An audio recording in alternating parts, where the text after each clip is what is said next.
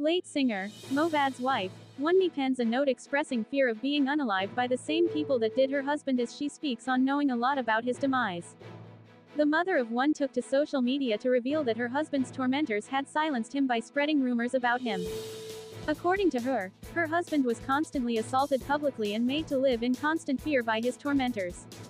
She noted that she knows a lot to say but her oppressors would never allow her to speak her truth and she expressed fear that they might kill her like they killed her husband.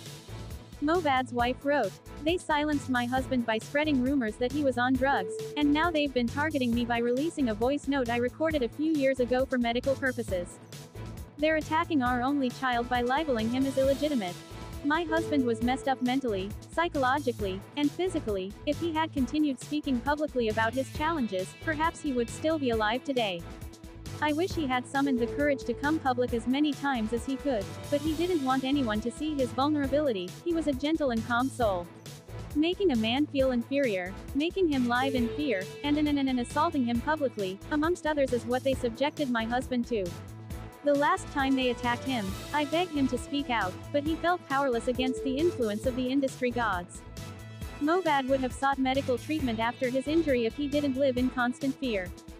He avoids hospitals because he believes the medical system could be compromised, and doctors bribed to harm him. I know a lot, but they won't allow me to speak my truth. Your favorite fake activists and bloggers can continue defaming me, but I pray God rewards them for their actions. If they eventually kill me too, like they did Mohbad, just know I said it. It may not be direct. So many things have happened since I lost my husband, yet I can't speak. I am helpless, but I know God will see me through this. I want the whole world to know that I tried to speak up, just as my husband always wanted to, but they bullied him to silence as they are currently doing to me. The DNA issue has brought tears to my eyes and pain to my heart, and my legal team has advised me not to dignify anyone with a response. However, I feel compelled to address the misconceptions arising from my silence. Let me clarify, there has never been any doubt or discussion about Liam's paternity until my husband's demise. It is disheartening to hear false narratives circulating on social media. My husband never for once questioned the paternity of Rshine during his lifetime, and neither did my father-in-law or his family. The first time I heard about his doubt was on social media. He never spoke to me personally about the DNA till this very day. My father-in-law's legal team reached out to my legal team, who then gave him the terms and conditions in which the DNA will be conducted. Since November, I have been waiting for a court order to proceed with the DNA testing.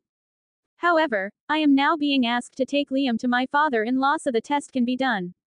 Which of you will take your son to such a man in this circumstance? If you were in my shoes, would you feel safe to take your son to a man who has come online to defame your character and lie to you?